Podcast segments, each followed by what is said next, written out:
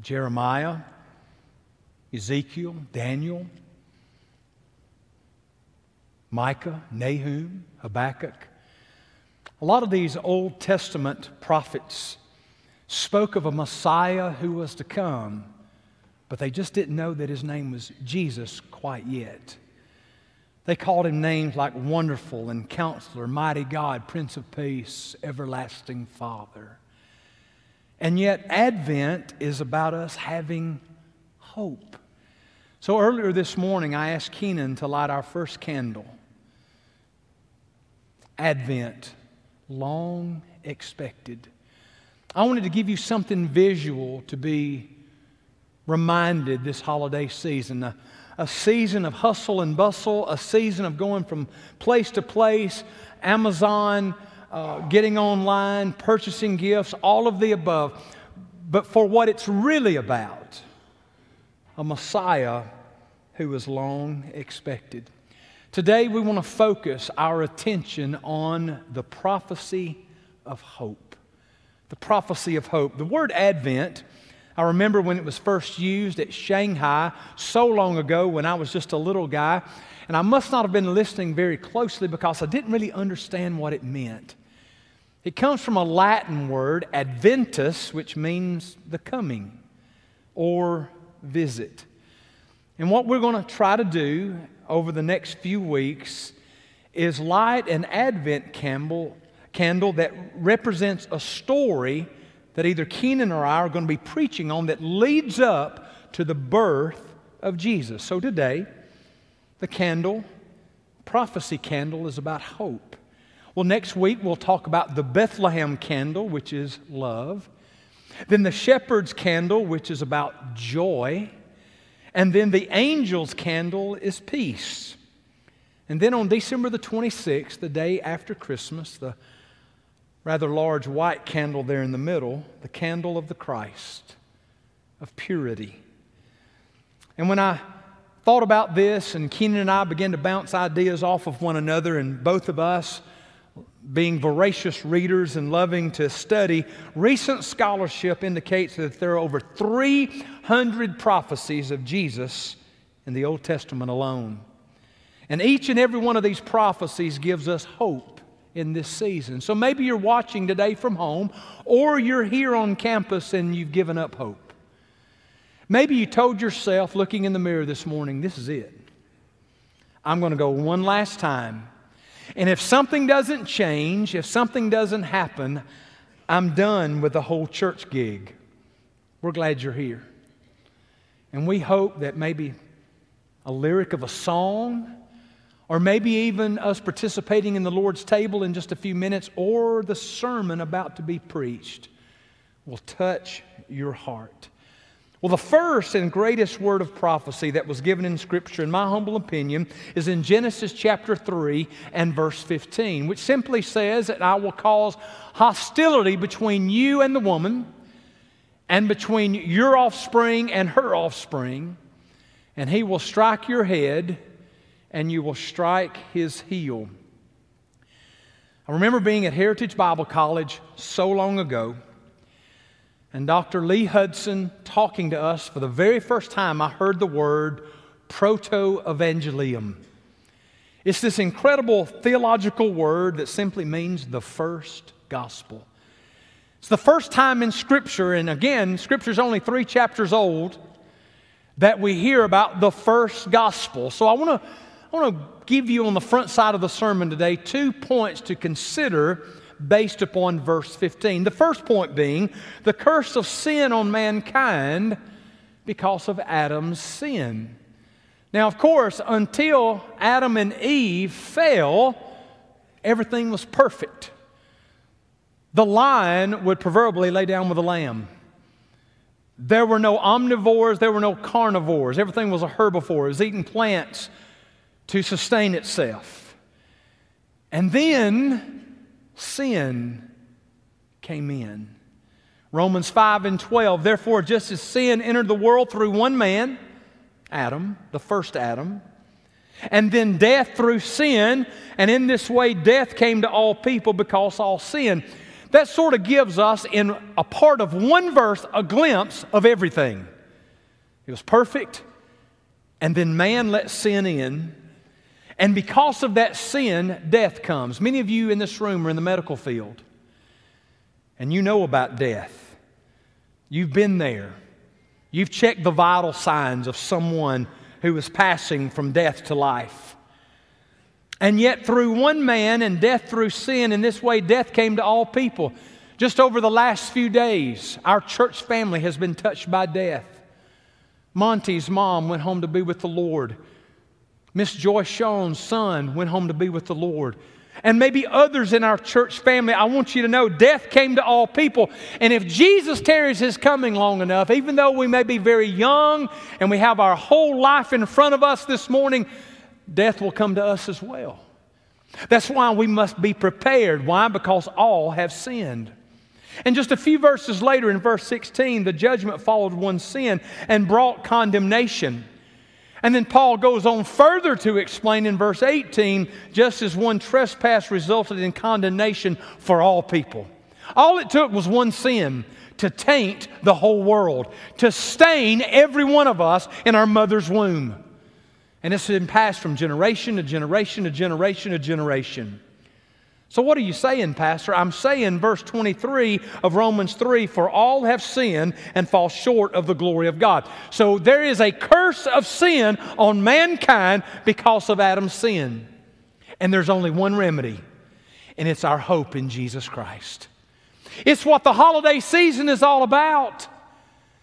It's not about getting a Best Buy from Best Buy, it is about Jesus the Christ the Son of the living God who came as the God man, 100% human, 100% God in the hypostatic union.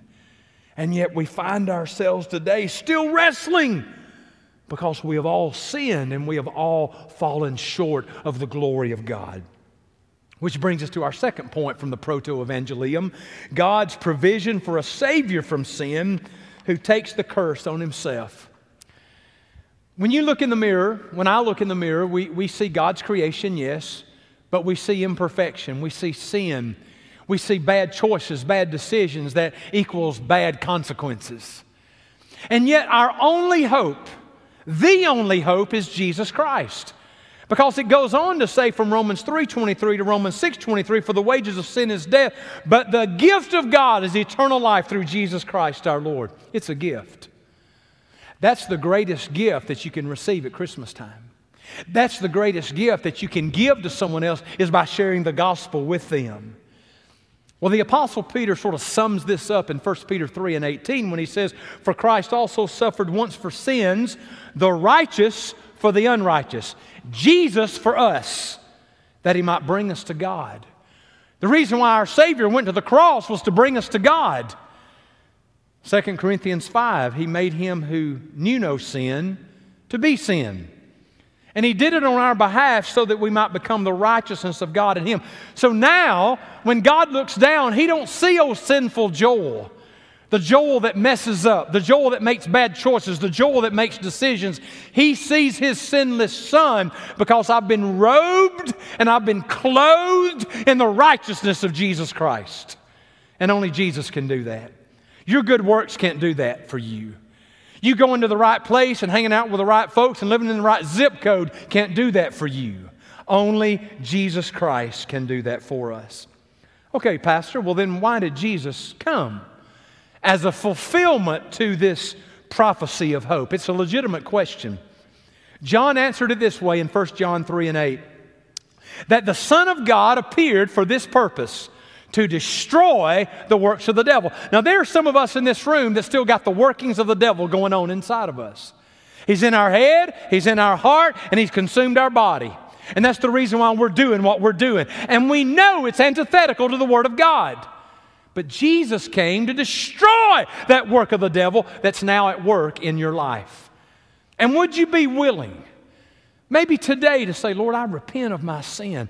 I believe in the death and the burial and the resurrection of the Lord Jesus Christ. Now, this sermon could last three hours long. It's not. But the proto evangelium is the first of hundreds of messianic prophecies that I could possibly cover. But the prophecy of hope is mentioned several times in the Psalms.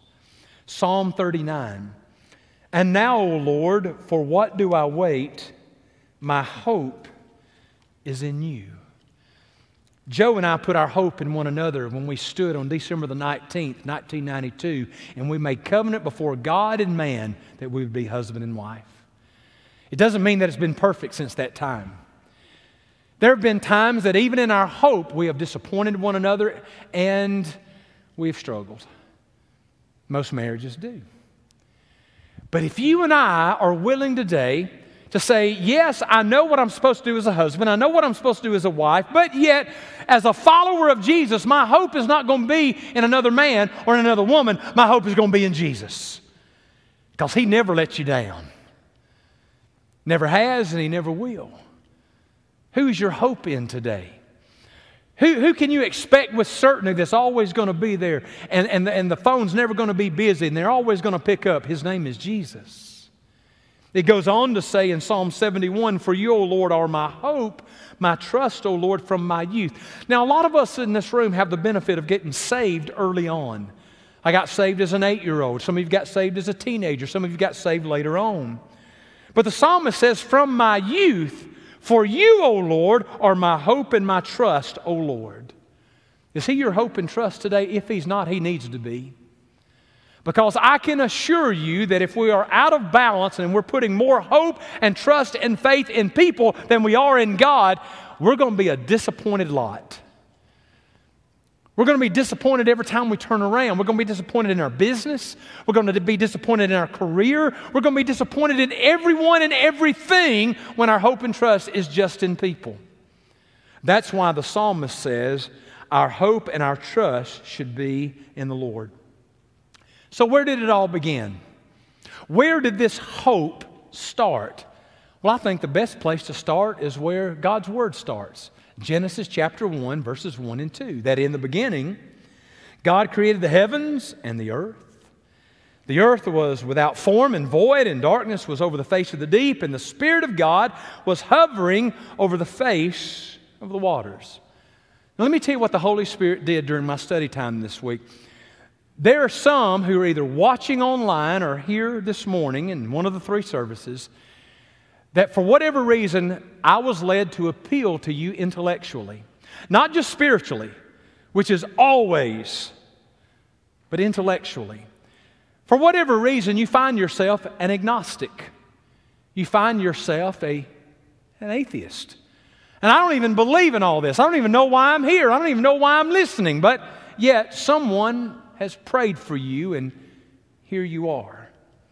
So I want to carry you back to the early part of the 20th century, 1916. One of the smartest men of that century, maybe one of the smartest men ever, Albert Einstein, did not like where some calculations were taking him. If his theory of general relativity was true, it meant that the universe was not eternal, but it had a beginning. I don't need Albert Einstein to tell me that. I've read the Bible, amen? In the beginning, God created the heavens and the earth. But Einstein's calculations revealed a definite beginning to all time, all matter, and all space. Now, again, Genesis 1, verses 1 through 31 give us all these details. But in a later interview, Einstein called his discovery irritating. He wanted our universe and all that it encompasses to be self existent, not reliant on any outside cause, but the universe appears to be one giant effect. Well, three years later, a cosmologist by the name of Arthur Eddington conducted an experiment during a solar eclipse which confirmed that general relativity is true. The universe had a beginning. Again, I don't need Einstein or Eddington to tell me that, but there are some that do. Maybe you find yourself as an intellectual and you think you're smarter than everybody, and you just might be. But in all of your intelligence, you've missed out on Jesus. You've missed out on the hope of Advent. You have missed out on, in the beginning, God created. So, like Einstein, Eddington was not happy with the implications. He wrote in his book, philosophically, the notion of a beginning of the present order of nature is repugnant to me. I should like to find a genuine loophole. See, and that's where most people who don't believe in God, they just got to find a loophole. They don't even want to believe science. They certainly bypass in the beginning God created, but then you got a guy like Eddington, a guy like Einstein, who are brilliant scientists who say that, yeah, our universe had a beginning. Well, a few years later, 1929, Einstein makes a pilgrimage to California to look through Edwin Hubble's 100 inch telescope at the Mount Wilson Observatory. And what he saw was irrefutable. And this is what he said about that visit To know how God created the world, I am not interested in this or that phenomenon in the spectrum of this or that element. I want to know his thought, and the rest are details. That's Einstein talking. Yeah, he needed a haircut, but he was Einstein. And he was brilliant. His IQ is off the charts, and yet he believed our universe had a beginning. And I want to know why God and how God created the world. Well, Scripture gives us a little glimpse into it. Isaiah chapter 40, verse 25 and 26. To whom then will you compare me that I should be like him, says the Holy One? Lift up your eyes on high and see who created these.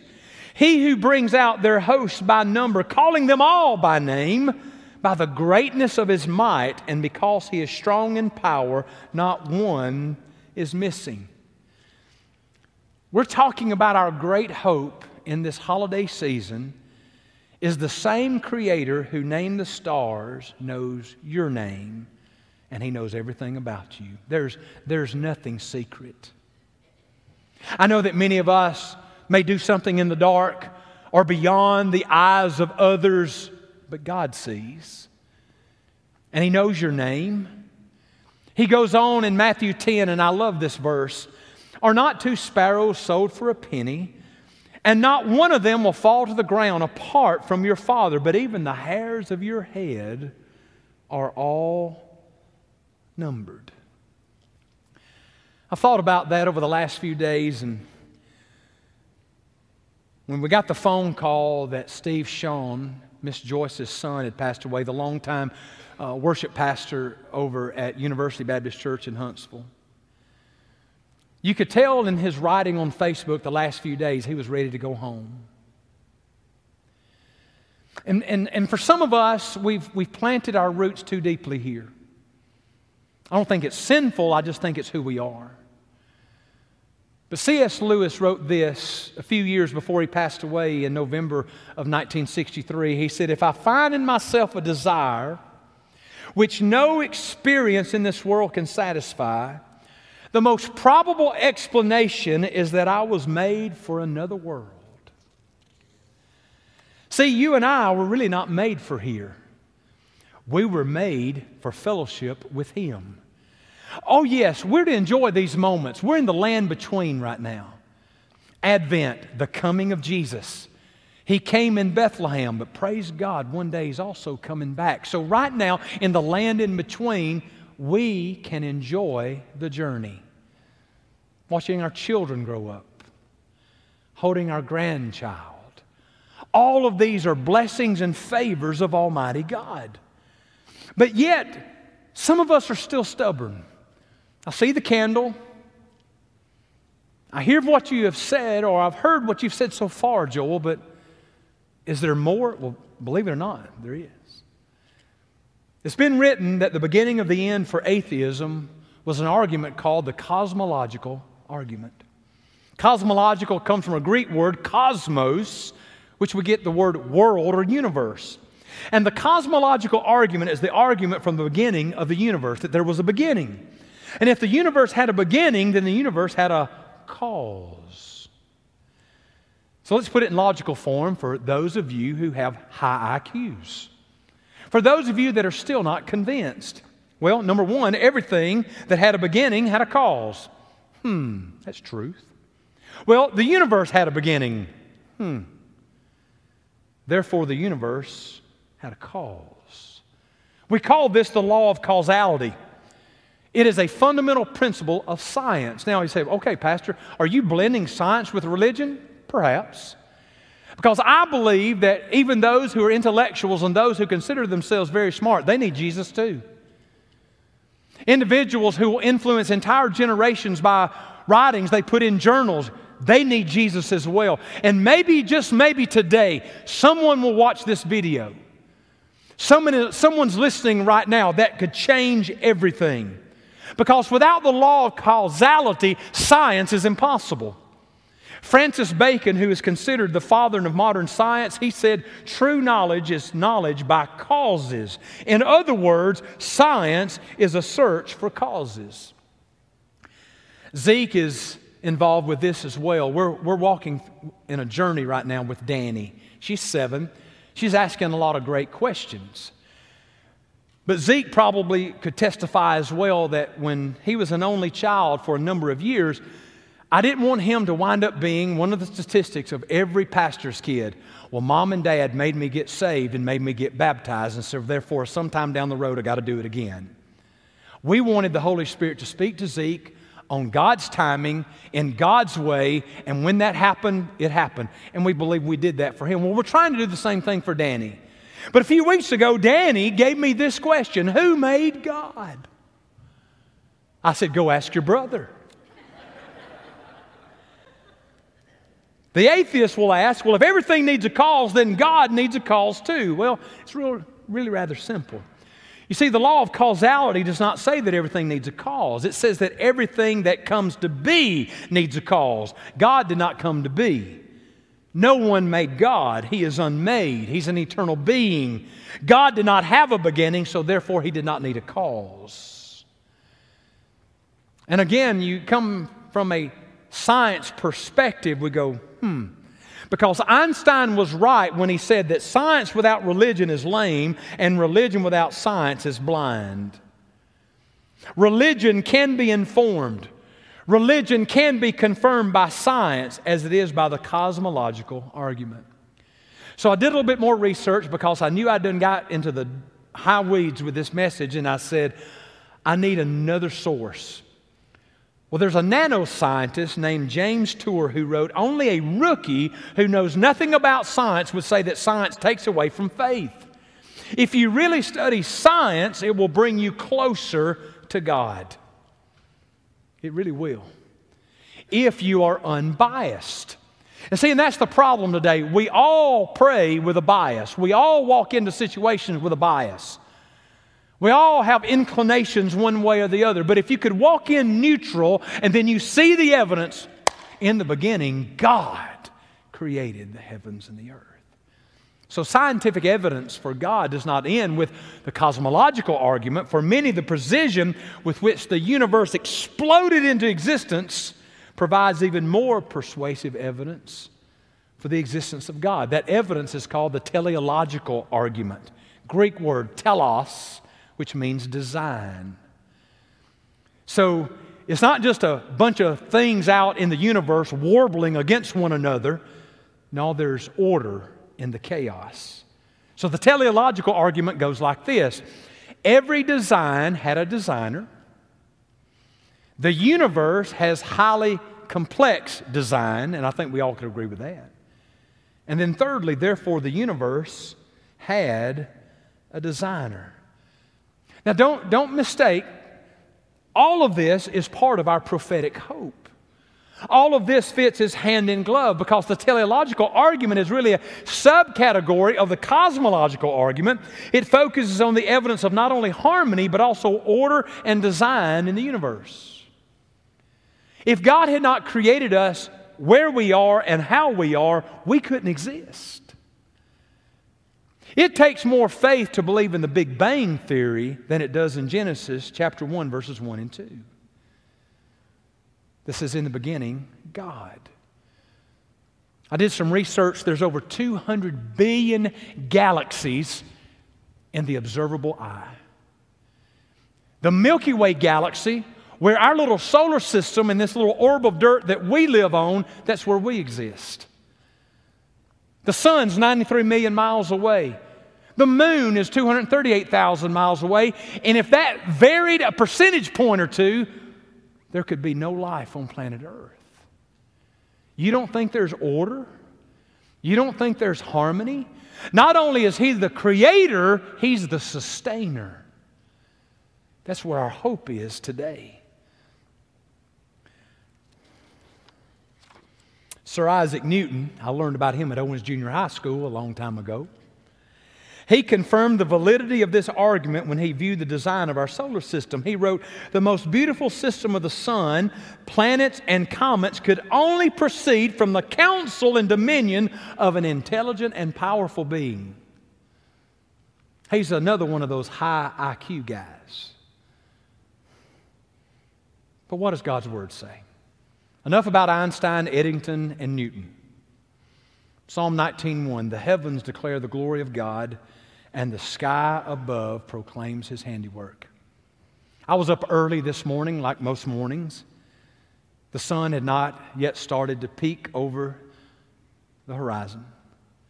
But when it did, it cried out and said, I'm here. Believe in me. Trust me. Have hope in me. And I know that maybe there have been some things that's happened in your life recently that you're going, Man, Joel, I'm trying. I'm trying to believe. The teleological argument is supported by the scriptures and by nature itself.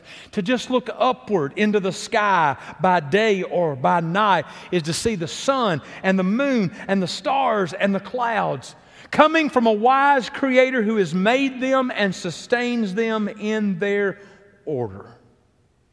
All right, Pastor, how can you say all this? You're not a scientist, you're just a pastor. You're exactly right. But I believe that God made the universe so that it would show forth the excellence of His character and show forth His glory. Not only in the minute details that an Einstein, an Eddington, or a Newton would desire, but for each and every one of us who have questions. Where did I come from? Why am I here? And most importantly, where am I going? And maybe that's where you find your life right now. Maybe you're involved in a lot of frenetic activity that has no return. You're just busy. I think the Lord wants some order and some harmony into what we do for Him. So, as I close, two passages of Scripture Revelation 4 and 11. Worthy are you, our Lord and God, to receive glory and honor and power, for you created all things, and by your will they existed and were created. I'm a simpleton, I believe it. I believe it by faith. I don't have to look through a telescope. I believe it. But what's cool, when I look through the telescope, it confirms what I believe. Now, again, you can't come with a bias. You've got to be willing to say, What does the evidence tell me? Let me tell you what the evidence says. In the beginning, God created the heavens and the earth. And everything He wrote after that is the truth as well. Hope has a name. His name is Jesus. His name is Jesus. Psalm 148 is one of those cool psalms I would encourage you to get your iPhone out and go out late at night. And when the sky is filled with stars, and maybe there's a beautiful moon as well, that you read unto the Father, Psalm 148. Praise the Lord. Praise the Lord from the heavens and praise Him in the heights. Praise him, all his angels. Praise him, all his host. Praise him, sun, moon. Praise him, all you shining stars. Praise him, you highest heavens and you waters above the heavens. And let them praise the name of the Lord, for he commanded, and they were created. This holiday season, don't forget who created you. While you're busy buying and giving and decorating and cooking and everything that this season affords. Don't forget. He created you.